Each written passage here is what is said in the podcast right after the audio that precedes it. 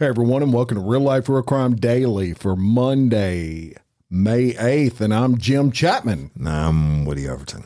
And I'm Mike Agovino. How are you guys? Living large, living la vida loca.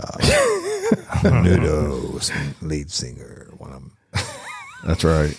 Ricky Martin. Ricky. And you Ricky's didn't know big- what Menudo meant. Ricky's a big fan of yours. Yeah, I told you I used to do his choreographs. I know that he Him and is. Justin Timberlake. Yes. How were your HelloFresh desserts this weekend? Oh, Jim? they were lovely. Oh my God, Lovely. tell you something. I held I held back one of those uh, chocolate delights for this weekend and it went down lovely.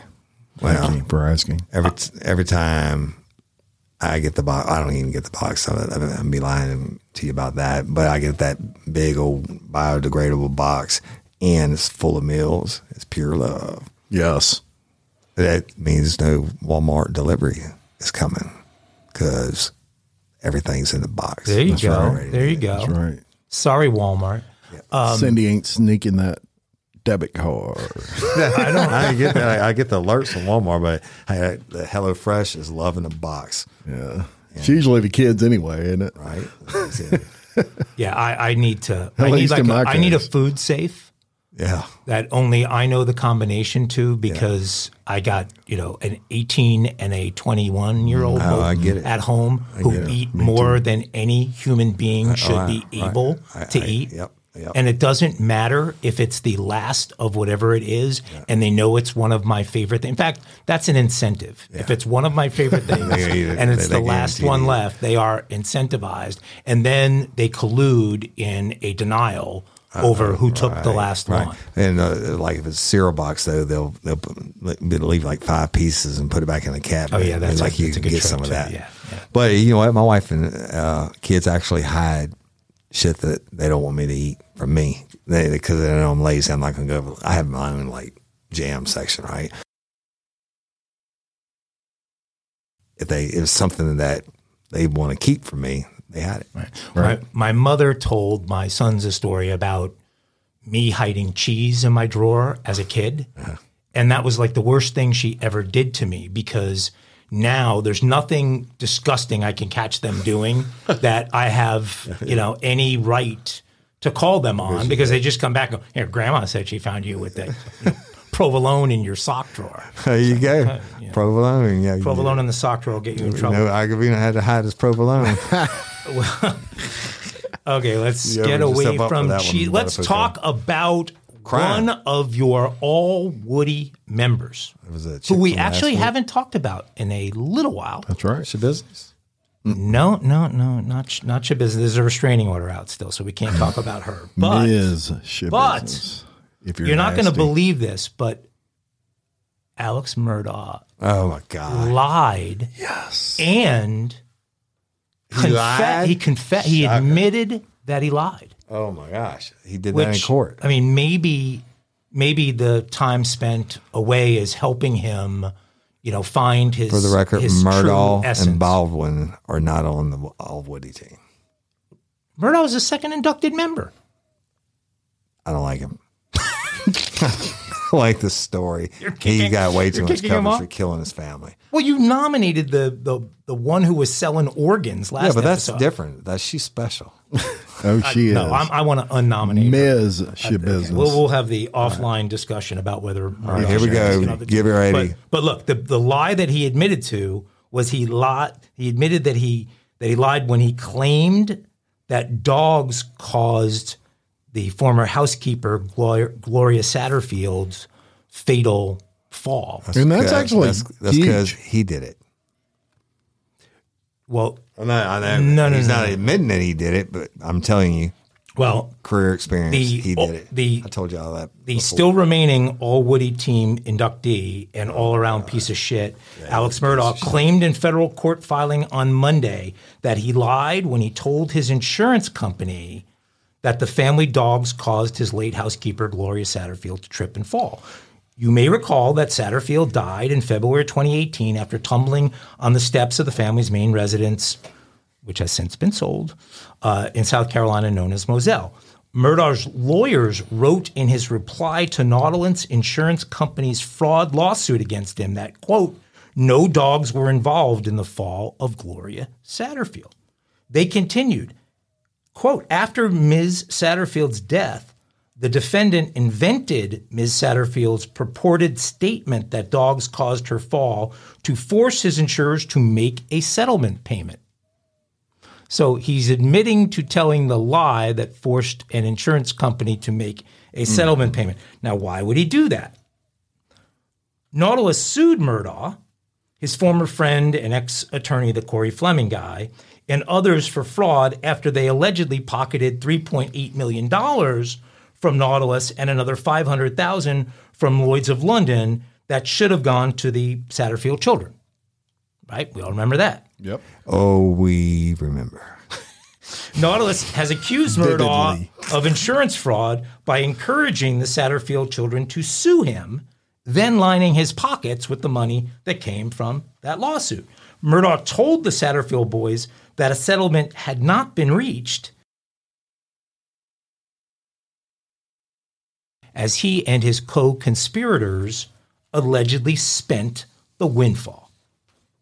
In the reply, Murdaugh's lawyers point out that the Satterfields recovered over $7.5 million based on the allegation that the disbarred attorney had stolen insurance money that should have gone to them. The Satterfield estate wasn't entitled to the funds in the first place if Murdaugh lied about the circumstances of the fall, the document contends. So he's only coming out admitting to the lie because the lawyers can now say the Satterfields aren't entitled to any of those funds because they were gotten through a lie.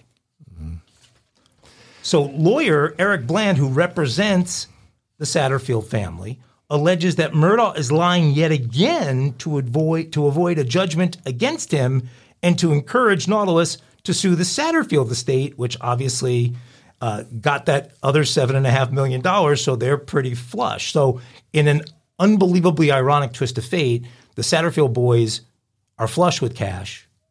Murdaugh is broke. Murdaugh comes out and says through his lawyers, "I lied." Shocker. so that there's uh, there's no rights that the Satterfields would have to any settlement which was uh, which was uh, obtained through lying. So, uh, so I mean, the irony is Murdaugh's interest. Uh, is to admit about lies he pocketed millions from. So the millions are now gone, and his likely truthful revisionist history leaves the Satterfields potentially exposed to a Nautilus lawsuit. Murdaugh's attorneys have appealed his conviction for the murders of Maggie and Pawpaw, so nothing going on there. SLED is still investigating the Gloria Satterfield death, so we'll see what else they come up with. And while cour- courtroom battles are far from over, he continues to melt the hearts of screwed up women across America. Oh Alec of course is still receiving volumes of fan mail every day. Recently, Lacey, who describes herself as, quote, a small town girl from Missouri, sent Murdaugh six messages.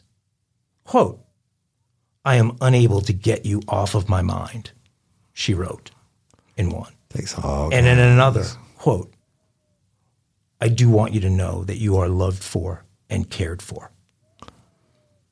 Isn't that sweet? It's so special. What kind of woman? These ladies tell us there are a lot of you out there. What kind of woman And is writing love The, uh, letters takes to all kinds to make the world go round.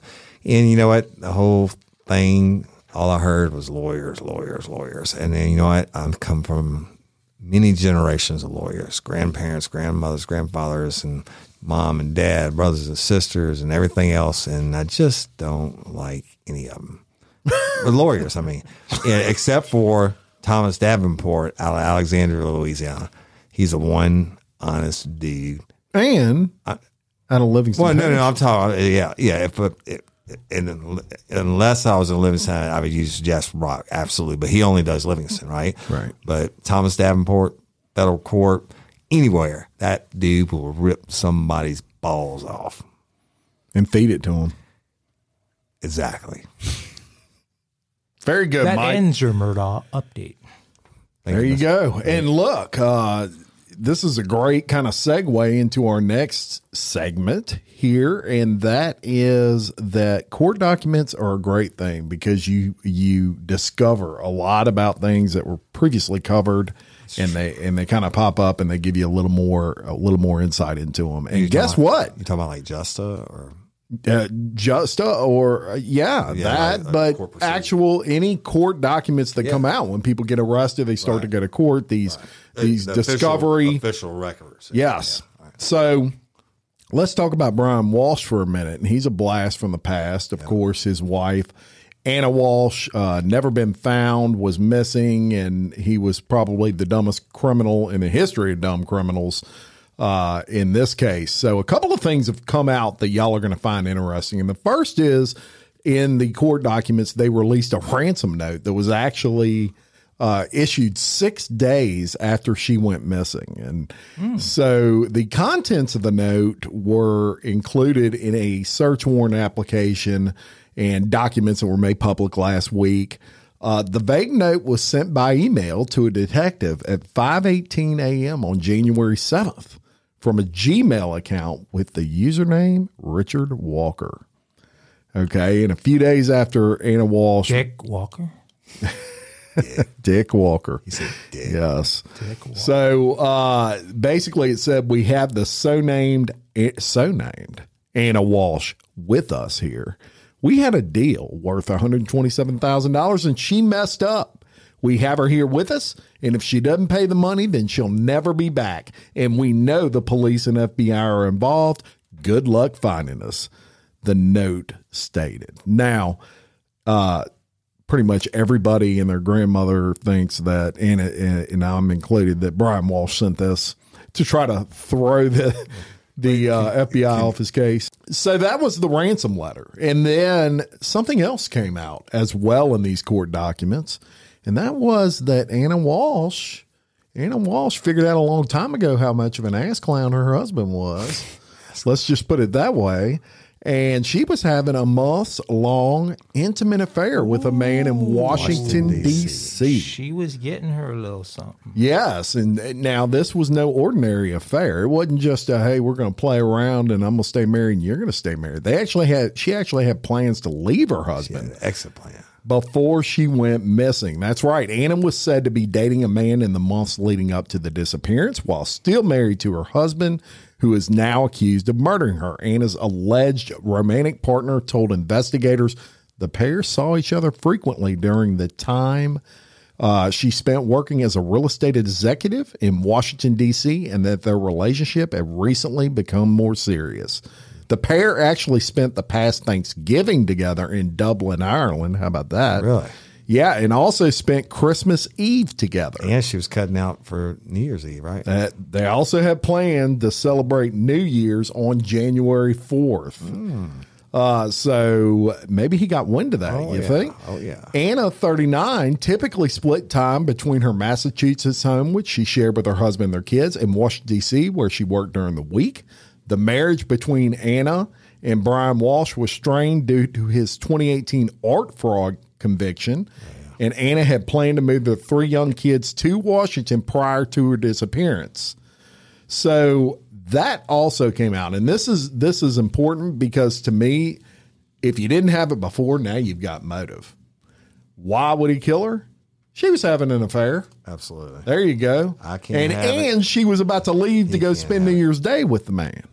Right. Not that that, and of course, look. I, after I learned about this guy, I don't blame her for having an affair uh, over uh, off of that guy, but um, but that gives them probably the motive they needed to just open and shut that case. Yeah, I saw also one uh, new search that he conducted that uh, it was it, not a new search, but a new report of a search that he conducted where his search query was how to get rid of an hundred of a hundred and eleven pound body. He, I mean, there's nothing So- like being specific when you don't. Yeah, that's you don't pretty clear your specific. search history. Dumbass. Is that different than how you get rid of a 113 pound body? That's I, don't, insane. I don't know. Yeah, You he never know. Genius, he was not. Never know. And, uh, well, I mean, that just rolls on people. Uh, Let's take you to the great state of New Jersey, where a couple is behind bars after a routine traffic stop turned into a demolition derby that resulted in charges of attempted murder of a police officer and aggravated assault. So, Mark F., of 23 years of age from Evesham, New Jersey, was arrested by Evesham police early Sunday morning and charged with two counts of attempted first degree murder of a police officer, two counts of third degree aggravated assault on a police officer, two counts of third degree eluding, four counts of fourth degree criminal mischief, and fourth degree injuring of a police canine. So Mr. F's wife, Ruth Patton, 42, was charged with third degree terroristic threats and fourth degree obstruction of justice. The Evesham Police Department said officers were tending to a motor vehicle crash at around 1 a.m. on Sunday when a white Hyundai, y'all know you can steal those now, a Yep. white Hyundai sedan was heading toward them on Taunton Lake Road at an estimated speed of 80 miles per hour in a 40 mile per hour zone. So the car passed up the cops. Cops um, radio out a description of the vehicle to other officers in the area. One officer attempted to initiate a traffic stop n- near another uh, intersection, and Mr. F continued driving through the red light at the intersection. Officers recognized the vehicle and the suspect from previous encounters, and the pursuit was canceled. Right? You know, we talked about this. On, a lot- Responsible right, move. Right, right. Uh, so instead, officers obtained a warrant for Mr. F and went to his house to serve it. You can say his name, Mike, when I get done. But, uh, when Mr. F pulled into his driveway, Patton got out of the vehicle and officers moved their vehicles behind his vehicle as he remained inside. Mr. F was ordered out of the vehicle, but he ignored the order, instead started driving, putting his vehicle in reverse, pulling out of the driveway at a high rate of speed, and nearly striking two officers. Now, y'all, and our policy was you not supposed to shoot at a moving or from a moving vehicle, but you could shoot a moving vehicle if they're trying to kill you, right? Trying to run you over. So anyway, Mr. F then hit a police vehicle with a K9 unit inside. Y'all, Oh, you just he just lost me. He just right? lost me. Police said then uh, he drove towards the two officers who nearly got hit as he backed out of the driveway. The suspect then drove across the lawn of his neighbors and allegedly ran the K9 vehicle three more times on purpose before attempting to leave the scene again. As Mr. F fled, he struck two more police vehicles until his Hyundai was disabled. That Hyundai, Freaking Hyundai took a beating and five kept years, on sixty thousand huh? mile warranty. I owned like five of them just for that reason. Put Wow. my kids through college. All right, so um, and before they get him out of his vehicle, or before he could get out of his vehicle, police approached him and made him gently get some real estate. I'm, I'm sure, sure after all this mayhem, right? I bet they skull drug his fucking ass. But he was given medical attention at the scene before being transported to hospital for evaluation. Uh, Mr. F was removed from his vehicle. Patton police added attempted to interfere with their actions and told them she would kill the officers. Mm. Not such a good idea, Miss Patton or Miss Miss Ev. Why they got different names? That's his wife, Maybe she couldn't pronounce his name either. right? Right. So officers were injured, were treated at the scene, and the K9 Tango is being treated by a vet because of the four impacts to the vehicle it was inside of. Okay, but Tango's going to be okay, right? Right. So what's his name now? Okay, no, no. So is this Mr. F is is this legitimately a work stoppage on your part? You refuse to pronounce, you attempt to pronounce anything Italian you no, no, see. no, no, no. It's, you- it's not. It's not uh, the um because it's been I've been I've been here for several more hours than y'all today. And once I reach a certain, I'm being honest. Once I reach a certain point, I start getting tongue tied, and and I know I can't say the dude's name. I I know that on the early episodes. Hell, I can't say his name if I've been here five whatever, minutes. And I, I know what the assault on So my people What's his name? continues. What's his name? Feriolo. That's that's who Mr. F is, y'all. But he has a wife, last name of Patton. Figure that one out. Well, also, if you take a look at, uh, oh, you didn't, you didn't have the pictures there. Uh, nope. Yeah, I, I don't, I don't know about that couple. I think he was in his late twenties and she was in her mid forties. It was a very weird sort of setup there. Not that you know. Hey, hey, Hey, love is love. Who you Love is love. No, I'm I, uh, no one to judge. right? I'm just going to shut up. Except next story you have with, and I'm going to find somebody with like a 17 syllable Italian name for you next week. Ne- Next week when I'm fresh. Yes, when you're we'll Not do it- Hello we'll Fresh, code RRC 50 for 50% off the first order do delivery. All right, guys. We've never had an intervention on the show, but we're going to have one right now. And this applies to both of you guys, but perhaps a bit more to Mr. Overton. Mm, must be alcohol. Well, you know, neither of you guys are 25 anymore, and sometimes you need to take a break away from the alcohol. Oh, Lord.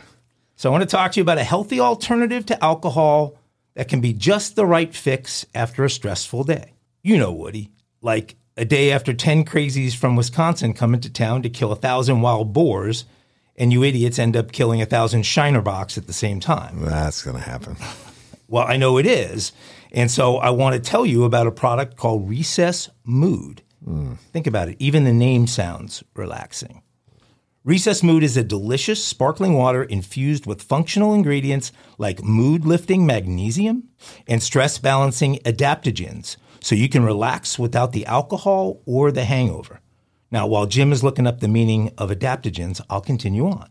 Real Life Real Crime and the Daily Show listeners get 15% off the Recess Mood Sampler Pack at takearecess.com slash RLRC. That's takearecess.com slash RLRC. You can enjoy Recess Mood after a busy day or whatever you need to relax and unwind. Recess Mood is made with real fruit and comes in four delicious flavors like strawberry rose and raspberry lemon. Mm. Those sound yummy. Yeah. It's only got 20 calories, doesn't have any sugar in it. So I don't know if you've ever had guilt, Woody, but if you do, Recess Mood could help you get rid of it. Guilt, but I've had the pain of not having recess. Okay, well, you deserve a healthier way to unwind. Head to takearecess.com slash RLRC and get 15% off a Recess Mood sampler pack. It's your go-to alcohol replacement. This is a, uh, a story that was a really, really big story, the story of the day on Wednesday, May 3rd, um, uh, involving a shooting in the city of Atlanta. Oh, I saw that shit. Atlanta police confirmed that Deion Patterson, the 24 year old gunman who they say opened fire at Midtown Atlanta's Northside Hospital, was taken into custody Wednesday night. They held a joint press conference with the Cobb County Police Department detailing the arrest.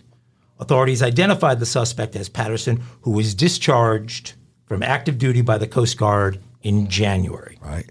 His former Coast Guardsman. They were able to identify him by using surveillance video.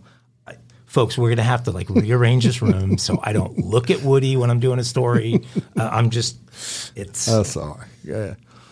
Patterson now faces counts of aggravated, aggravated assault and one count of murder. He's currently booked into the Fulton County Jail and being held in the jail's observation unit. Patterson is scheduled to go before a Fulton County judge this morning as we record Thursday.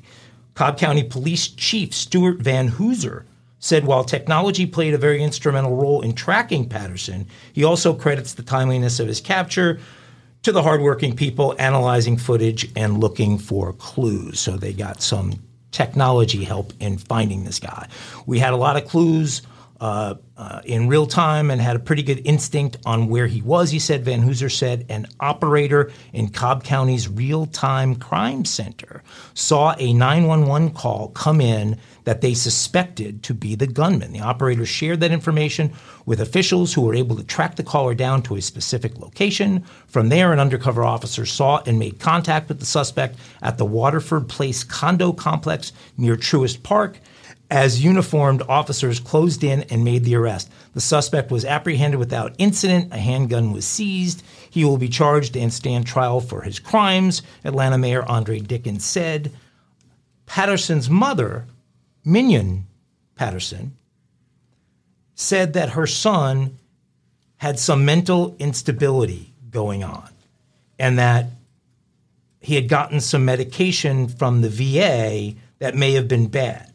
While rumors circulated revolving around the suspect's mental health status, Atlanta Deputy Chief Charles Hampton said the department would not be releasing any information regarding that. He did, however, confirm that the suspect was at Midtown Atlanta's Northside Hospital Wednesday for an appointment. Um, it seems like every single one of these we we go through, we've got a situation with somebody with some kind of mental illness, uh, some kind of mental health crisis, and these people are out there uh, one reason or another. I mean, this guy seemed like he was perfectly sane and healthy, getting his uh, I don't know if you get honorable uh, discharge. You just got a discharge uh, from the uh, from the Coast Guard in January. So I'm only talking a couple of months ago, yeah. and he just shoots up a hospital waiting room. Allegedly, Patterson shot five people in the waiting room of the hospital. The people shot were a 38 year old female, a 39 year old female, a 71 year old female, a 56 year old female, and a 25 year old female. On Wednesday night, Fulton County medical examiners identified the deceased victim as 38 year old Amy St. Pierre of Atlanta, who happened to be an employee of the Centers for Disease Control, the CDC there. So crazy, he shot him indiscriminate. No, uh, no victimology on that. None whatsoever. So that's the sad news out uh, of Atlanta. Another. Woody, you ever been to Cancun? yep. Uh, I used to go diving every two weeks uh, when I was with the state police, and I was a single dad, and um, I'd fly into Cancun because it was it was cheaper mm-hmm. and catch the ferry across. what about you, Michael? Very yes. touristy, very developed. Uh, where Cos at the time wasn't as developed. What's the uh, what's the island with the great? They have great snorkeling and scuba, but uh, I can't remember. That's right off of there, the place that you go. Well, I, I, now I've quit going to Cos and we go to Belize now. Uh, but we go in the heart of Belize and down south, not on cruise ships. And then there's Roatan below, right below that, where you could dive from the shore and do us actually part of um, Guatemala. Well, not Guatemala, um, Honduras. Well, you might want to be careful next time y'all are in the Cancun area because eight bodies have been found near the actual beaches. That is so weird because they they used to have such a lockdown on Cancun on the cartels because they didn't want to f with the tourism. Right, and these remains were found. It was about ten miles from the actual beach and what they would call the hotel zone. So right, too right, close for right. comfort, for sure. Eight bodies were discovered dumped near a Cancun resort in Mexico, and this is one of the country's most popular tourist destinations. The bodies were found in wooden lots and sinkhole ponds by authorities searching over the weekend. Now, five of the bodies were discovered at a building site that was seemingly abandoned. Reportedly, the bodies had been dumped there between one and two months ago, and three of the bodies have since been identified and were linked to three different missing person cases. On the outskirts of Cancun, in another wooded area, police found three sets of skeletal remains.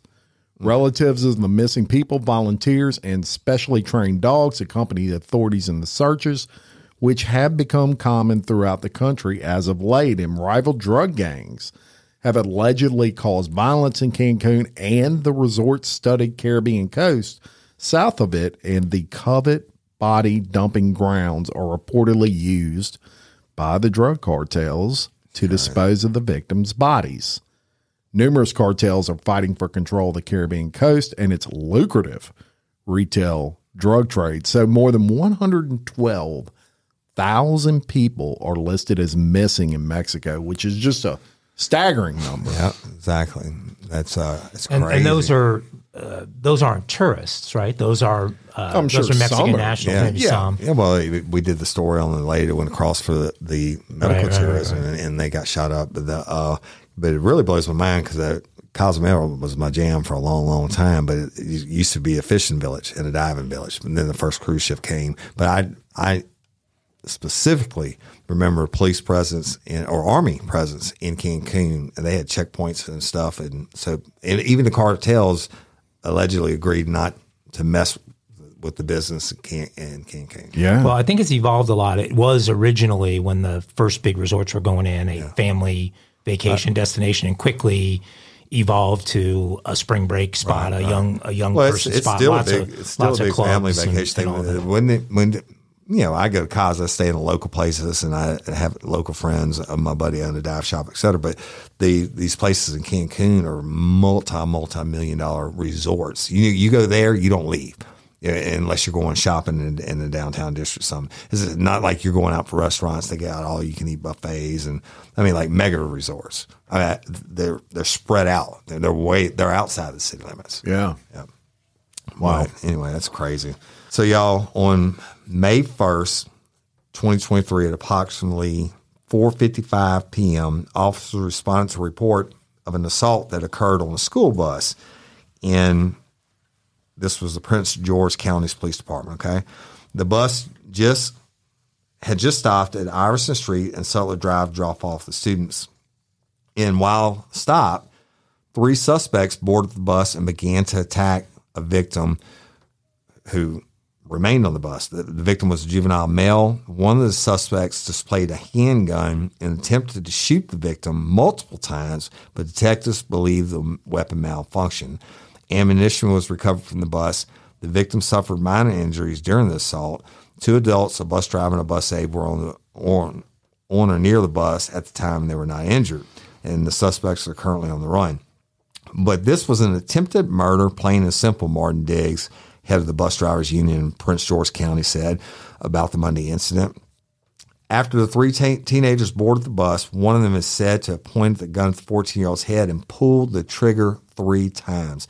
The gun did not fire, and the police later find, found three live rounds in the bus. Um, the suspects who were wearing hoodies as well as masks pistol whipped the teenager after the gun misfired. They tried to kill my son three times and they failed, the victim's mother told the outlet. And you know what? I would say to them, you're cowards. You're going to be forever be a coward. You're not going to have any good luck and you will get caught. And, you know, naturally, the people are terrified in, in the school bus district. I we're talking more and more about school buses every day, right? The, um, Yeah, and and uh, crazy crimes in D.C. being committed by teens, Right, by right. Uh, by just like underage. running wild. Yeah. Hey, but you know what? There's an angel protecting that 14 year old. He got my he got pistol Oh, yeah, book. I've never heard of a pistol, and unless unless they racked it back. I mean, you, you click and then they keep you tap rack and tap rack and roll to clear your malfunction. I can't imagine this kid's training that. You click three times and there was angel Yeah. putting a finger in that barrel. I agree. So it's crazy. Crazy world we live in, people. Yeah. Developing case coming at you. Well, folks, we uh, we value your comments, your participation on our social media, et cetera, and uh, and look to deliver stories based upon the subjects that you really want to hear about. And there's been a large uh, uh, outcry in uh, Real Life Real Crime Daily Nation for more Royals news, and so Oh, I'm, I'm, so leaving. i swear to God, I'm gonna get up and leave. If you, if you do anything about there- Prince Harry or the, the Royals at all, I'm leaving. there is an outcry from our audience for a little bit of what we have to Okay. serve the people. You start and see what I'm gonna do. There was an explosion outside of Buckingham Palace. That ma- that's news. Yeah, That's, that's real. That's crime. okay. That's real news. So Metropolitan Police say they've arrested someone outside of Buckingham Palace on Tuesday night. This is just four Still days, just four days ahead of King Charles' coronation. Okay, still legit. Legitimate Right. Royals news. But you gonna crime. talk about those other No, no, no, no, no, no, no. fuckers. Well, early reports that it was Meghan Markle that that But a Foucault, no. but a Foucault. those reports proved to be false. Those reports proved to be false, as she is not even planning on attending the coronation event. Her beloved Harry, stop, I'm gone. Her beloved Harry has supposedly secured bleacher seats for the event. Foucault, but a Foucault, but a man was arrested outside of Buckingham Palace on Tuesday evening after police say he threw what they believe to be shotgun cartridges into the palace grounds. King Charles and Queen Camilla were not at Buckingham Palace at the time of the incident. All legit. The unidentified Uh, uh, man was arrested around 7 p.m. Authorities used a quote controlled explosion to eliminate what they say was a quote suspicious bag found in the man's possession. All legit. In the release, authorities say they quickly detained the man after he approached the gates of Buckingham Palace and threw a number of items sus- suspected to be shotgun cartridges onto the palace grounds. Quote, there have been uh, there have been recovered. They have been recovered and will be taken for specialist examination. The man has been arrested on suspicion of possession of an offensive weapon. Chief Superintendent Joseph McDonald said in in his release that there have been no reports of any shots fired or any injuries to officers or members of the public. After his arrest, police say the area was cordoned off by authorities and they used the controlled explosion, quote, as a precaution. The incident, as I said, comes just four days ahead of King Charles' coronation at Westminster Abbey on Saturday, and Buckingham Palace had no further comment other than to verify that Meghan Markle was not in the incident. Now, what is it? What is a controlled explosion? The, uh, they like they. The state police has a truck and, the, and it has a like a cement cylinder in the middle of it. and Okay. They put it in there and they, they put C four on top of it and close it up and they blow it up. Or Okay. they, or they if it's out in the open, or naturally they try to get it away from um, uh, populated places and they'll put an explosive on top of explosive. If the if the device is explosive, then naturally it's a big boom. If it's not explosive, it's just your boom. And and that I guess would would keep It someone keeps- from having to undetonate it right. and it is not killing like them. The, Yeah. the movie Speed we were talking. You about asked for it, you got it. Royals News. That's right. Just not those fake rules. All right, so we're going to bring you back on this side of the pond, and we're going to we're going to give you a story coming out of Baton Rouge, and that is a 23 year old has been arrested after a runaway 11 year old girl was found hiding at his home. Police uh, have arrested a 23 year old man after a missing 11 year old who never arrived home from school was found in his apartment. The Baton Rouge Police Department responded to the home on Tuesday evening uh, for reports of a missing person. When they arrived, they spoke with the parent of an 11 year old girl who reportedly never returned home. A day later, a tip led officers to a home in Baton Rouge where they found the girl with 23 year old Julio Maldonado.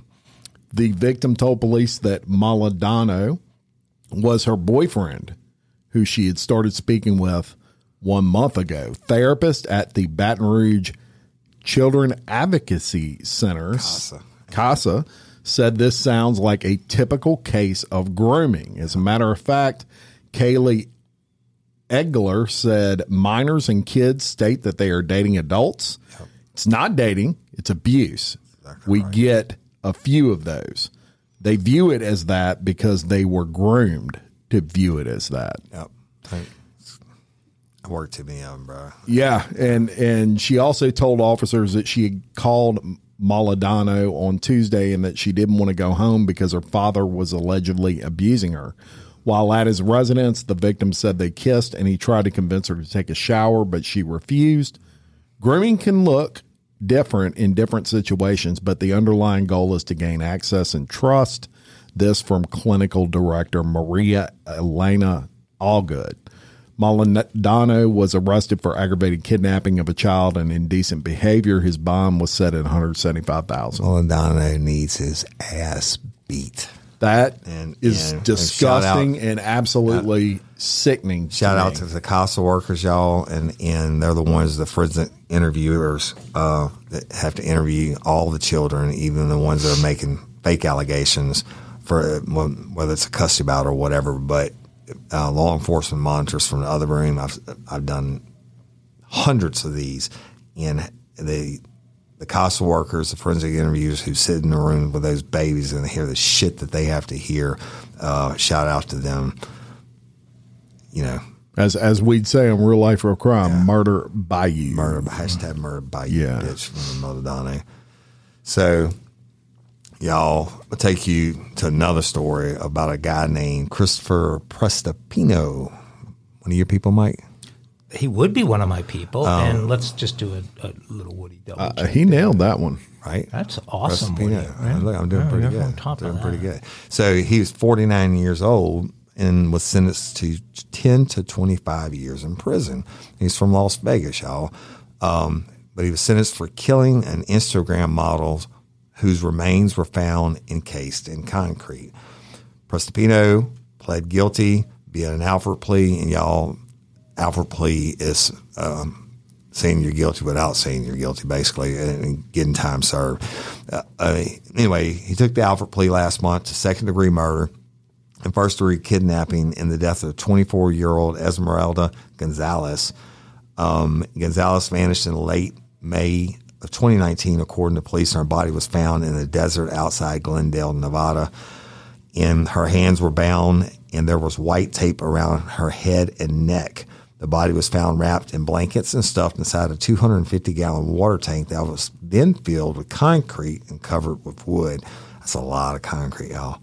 The prosecutors alleged that Prestipino was a high on meth when he strangled the model. A tipster supposedly alerted police Gonzalez was injected with pool cleaner before being dumped in the desert.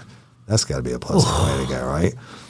Uh, Prestipino alleged accomplices Cassandra Garrett and Lisa Mort were taken into custody following Gonzalez's death. Garrett later pleaded guilty to voluntary manslaughter. Mort was charged with being accessory. Wow. Uh, mm, I don't know. Who, who the fuck can afford to bury somebody in a 250 gallon water tank? And then they must not haul it out there. He must have It's awful, man. to- to yeah. lie. And then you got, and you're in the middle of the desert and you got enough water to mix concrete. Crazy. Yeah. I don't know, but another Another crazy ass drugs, uh, you know, involved, and you're injecting her with like chlorine, Pool cleaner? pool cleaner. God. I don't know. All right, UC Davis has arrested a serial killer.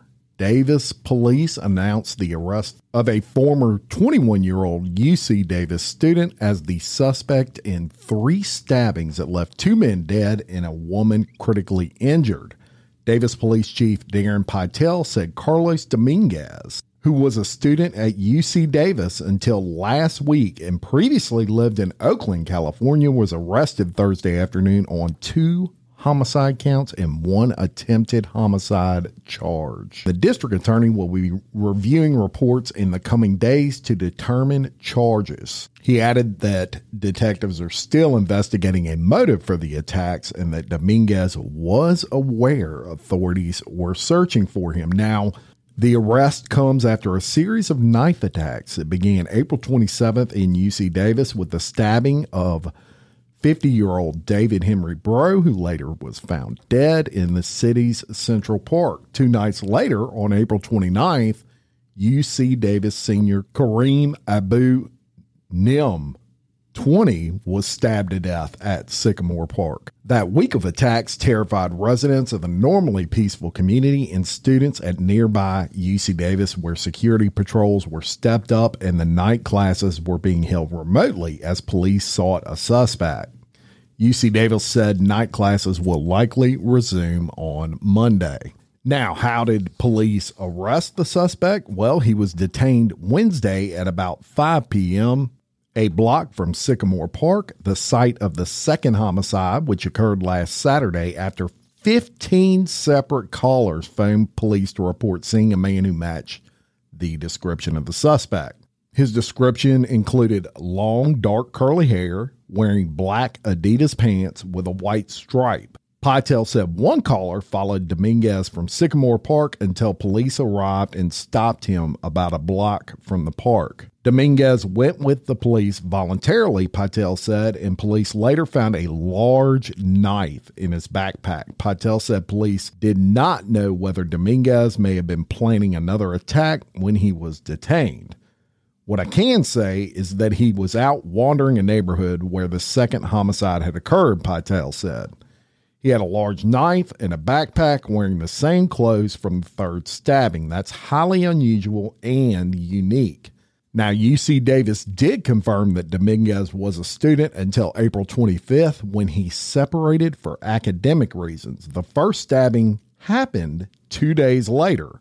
The university said Dominguez was majoring in biological sciences and was in his third year at the school. A listing for Carlos Dominguez in the UC Davis directory shows a sophomore student majoring in biological sciences. Davis police have said they were hoping to use DNA evidence to pinpoint a suspect and were using the resources of the FBI, the state justice department, and the Sacramento County District Attorney Crime Lab to analyze evidence from the scenes. Pytel also said that some of the victims had fought back and that Dominguez does have some injuries on his arms and hands. Now, Pytel also said that police were not aware of any previous criminal history for Dominguez. He said during questioning that Dominguez was reserved and he spoke for a long time, but he would not divulge details of whether Dominguez confessed or expressed remorse. Initially, police were hesitant to link all three attacks, saying more investigation was needed, but Pytel did say Thursday that was no longer the case. At this point, we believe that all three are connected. Detectives were still evaluating whether Dominguez may have known Najm, the second victim,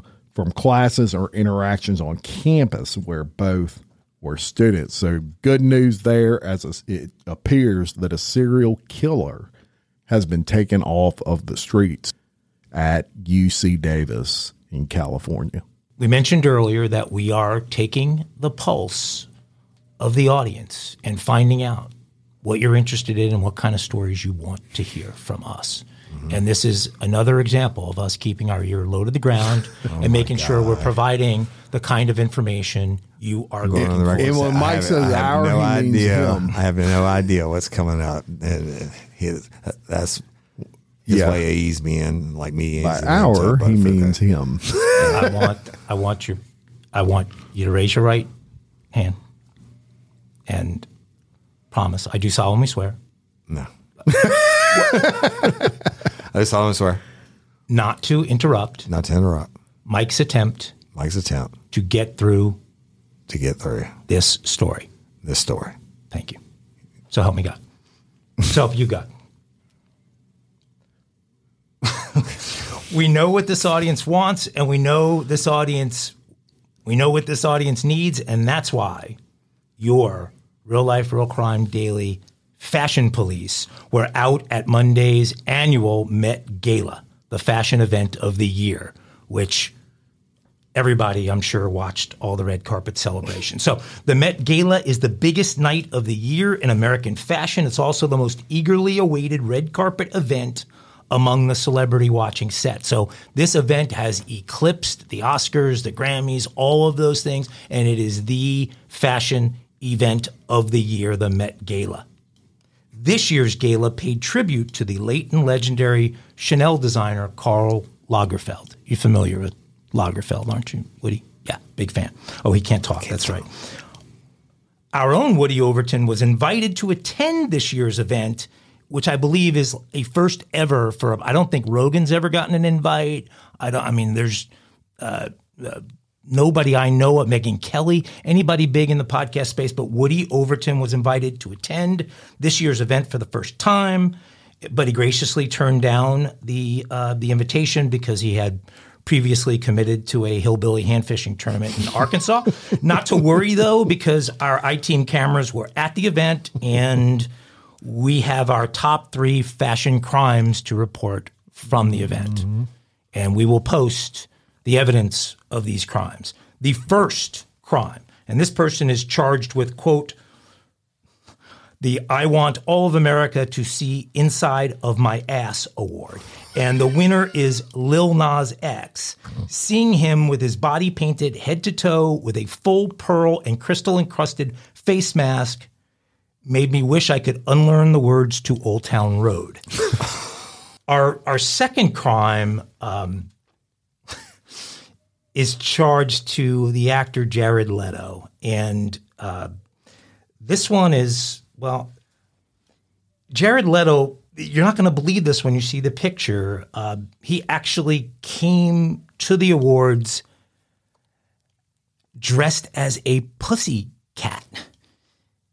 Literally dressed as a pussy cat. And I must say, it's the most incredible costume I've ever. Look at look at his, but that's that's not a kitten. That's Jared Leto's outfit at the thing. Woody is uh, not excited about this segment.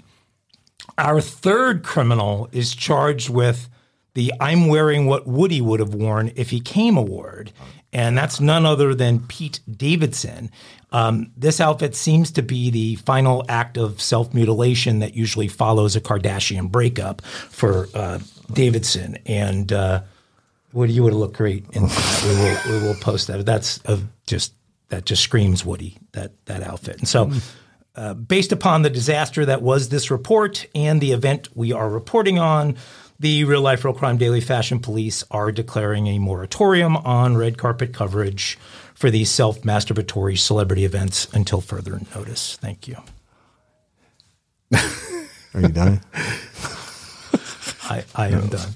Look on Facebook for the uh, for the pictures of of everything Mike just brought up at the Met I think Awards. The last one could The have Met been Gala. Could have been me. That could it have had been been. in camouflage. Well, next year, don't book your I- hillbilly hand I fishing swear to tournament you, the same week. I've never heard of a Met Gala. I thought that was some type of whatever statement or you know Met Gala, whatever. People actually thought it was an insurance company oh my Met God. or Gala baseball Life. team. ladies. Ladies, if I ever needed your support on a topic, it's See, it's, it's that this one. sure I was a know, pretty I know you're cat. familiar with the Met Gala. They stole what? What? Woody, they stole what? The what? They stole Jared Leto's outfit. How about they stole pets? Pets. Yes. Like that one on the on the Met Gala thing. Yeah, could be the hideous practice. There's actually a practice out there known as dog flipping, and it's rose in attention I've actually heard of this. the past few years. Unfortunately, it appears to still be a problem. What this crime basically involved is the stealing of a pet and then flipping it to a buyer to make a buck. The American Kennel Club reports that dog flipping or dog napping is on the rise, and it's not just dogs the thieves are after. There have been reports of cats, lizards, parrots, macaws, and hamsters being stolen, as well as more than a few snakes, which thieves sometimes stuff down their pants in pet stores. Really? Yeah, I've been. I I got an anaconda in my pants. Right Wait, it has a hundred uh, hundred teeth and holds back a monster. Y'all know that one, right? one exotic pet store in Omaha. Oh shit! One exotic pet store in Omaha was ripped off for eighteen thousand dollars worth of snakes and a few frozen rats to feed them just a month ago. Really? Just a month ago, though, in a happy ending, the thief in that incident was caught, and all the reptiles and rats that were still alive were returned to the store. That's crazy. Here we go. Oh yeah, that's what I'm talking about. It's time to get kinky. And y'all, it's time for Kinky Crimes on this Monday. Now, check this out. Mike, we were talking about before recording where I'm going fishing when I leave here. This is actually, I have to drive through this parish to go fishing. Really? Right. Okay. So, y'all, this story is kind of funny AF. Oh, it's great. So, a 33 year old woman named Elizabeth uh, Jernigan and her 35 year old husband named Rex were recently arrested after it was discovered they'd been having sex in multiple public places, including Burger King, Walmart, the mall, and a public library. I, hmm. Right? We've all done I mean, once you in a know. while, right? But the problem was, y'all, When you're in the mood, you're in the mood. soon, soon as they got done having sex in these public places, unlike Mike Agovino, they went straight to the web, website Pornhub and lo- uploaded the videos of them having sex in the public place, right? Oh, that's. So they were busted after police were given a heads up of a lewd activity uh, occurring at the public library. Yeah, that's not legal, right? So authorities say the, the Jernigans recorded themselves having sex in the library and then uploaded the video to pornography set website Pornhub. Jernigans were charged with six counts of obscenity after police say the couple had intercourse in various other businesses throughout the city of Houma and Terrebonne Parish, where I'm going today, over the course of several months. On the Dua's account, videos show Elizabeth exposing herself and masturbating inside places of business, including the Southland Mall in Houma, been there, a local Walmart, been there, because uh, it's the only Walmart in Houma, and a Burger King, probably been there. Uh, in the video filmed in the public library, I haven't been there. Elizabeth is seen performing oral sex on her husband in front of a periodicals rack. Yes. Houma right? Houma police obtained sev- several of the videos, which have been secured as evidence. And it doesn't end there. After being released on bail, Rex posted the news of their arrest on Pornhub.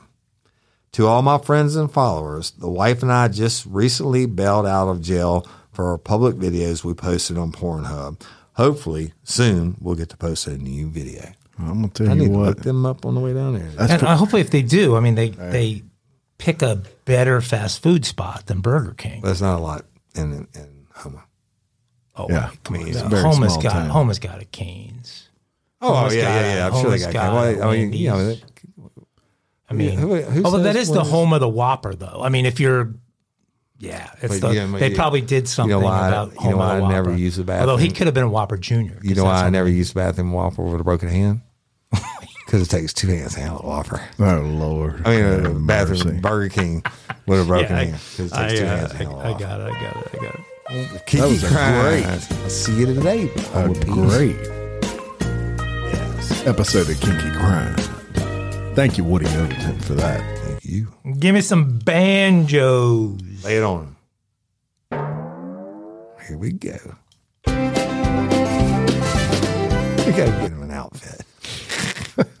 we gotta give him some overalls. I just want a banjo. I got to learn the banjo. Um, this is a good one today. We have a thief who was caught, as all these dumb criminals end up getting caught. Except for the one who nutted in the shoes. No, that, Except was, for that one. that was a kinky. That wasn't a. That You're wasn't you're a right, dumb. you're right, you're right. I think all the dumbs have been sorry, I got- apprehended, I got and this confused. one uh, would follow suit after trying to rob the same bank two days in a row. Nice. Nice. They say criminals always return to the scene of the crime, but a bank robber in California didn't even wait a day before he came back to the branch he allegedly knocked over. Samuel Brown, 33 years old, was busted after he tried to rob the same Fountain Valley Chase Bank two days in a row.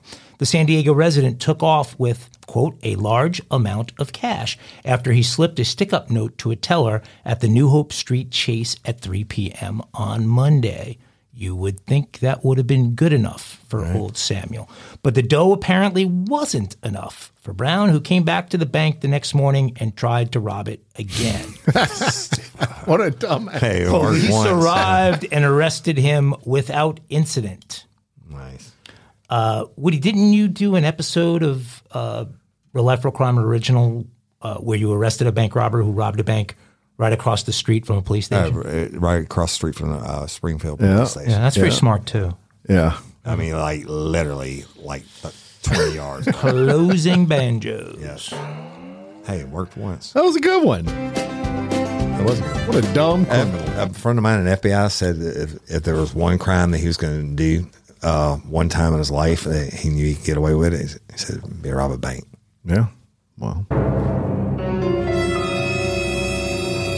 Got a good Lay day in crime for y'all. I love From these. 1896, we're bringing you way back.